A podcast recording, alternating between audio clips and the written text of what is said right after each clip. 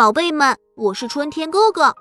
今天我们要讲一个非常有趣的成语故事，那就是卧薪尝胆。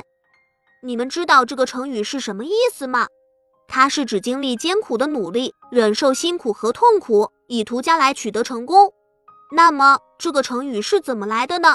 让我们来听听这个故事吧。很久很久以前，有一个国家的王子，他的名字叫勾践。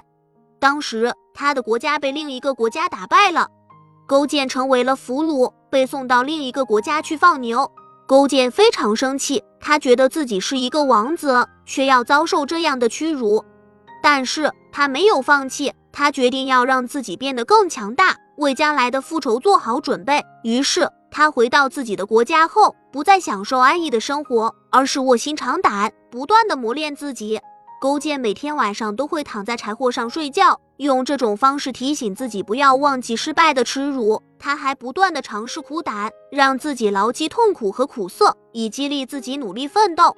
经过多年的艰苦努力，勾践终于变得强大起来，他的国家也重新获得了胜利。他用自己的行动证明了卧薪尝胆的力量，成为了历史上著名的领袖。孩子们，我们也要学会像勾践一样，在遇到挫折和困难时不要放弃，要勇往直前。只有通过不断的努力和奋斗，我们才能取得成功。希望你们在未来的日子里，也能够像勾践一样，卧薪尝胆，努力奋斗，取得自己想要的成功。好了，宝贝们，这期的故事讲完了。喜欢我讲的故事，就请订阅一下吧。咱们相约下期再见。